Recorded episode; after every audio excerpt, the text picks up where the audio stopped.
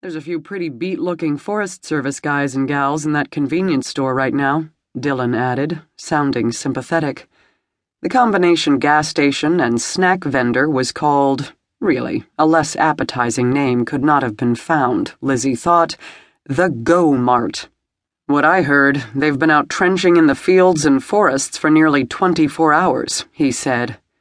By this time in a normal year, the fire danger in the area would be long over but it had not been a normal year. Dylan shook his head ruefully. Digging fire breaks? That's no kidding hard labor. Remind me of that the next time you hear me bitching about my job, will you? Um, yeah.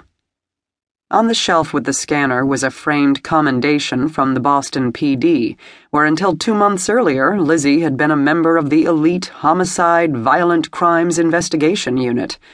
Beside those items, a lucite stand held a snapshot of a little blonde girl. The little blonde girl was the reason that Lizzie was no longer in Boston and no longer a homicide cop. They're catching a break now, though, she added, waving out at the sleet. She debated telling Dylan about the other things she'd been working today. If she did, she'd have a much harder time getting rid of him after dinner. On the other hand, a second opinion might not be such a bad idea. Listen, I've got a local teenager gone missing.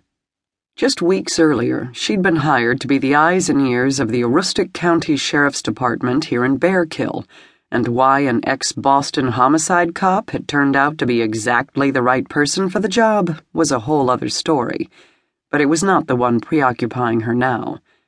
Fourteen year old, you know the type, she thinks she's twenty Northern Maine, with thousands of square miles of forests, mountains, and farm fields, sparsely dotted by tiny, struggling towns, much like Bearkill, was so different from Boston that it might as well have been on some other planet.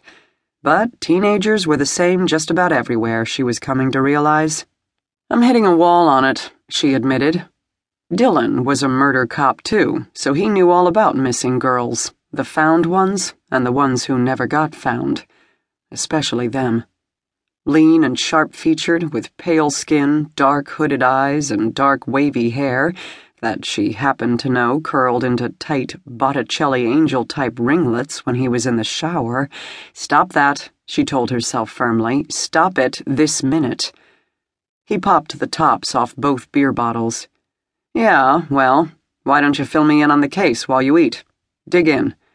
She didn't have to be invited twice. One of the first things a cop learned as a rookie was to eat whatever, whenever. Regular meal times were for civilians.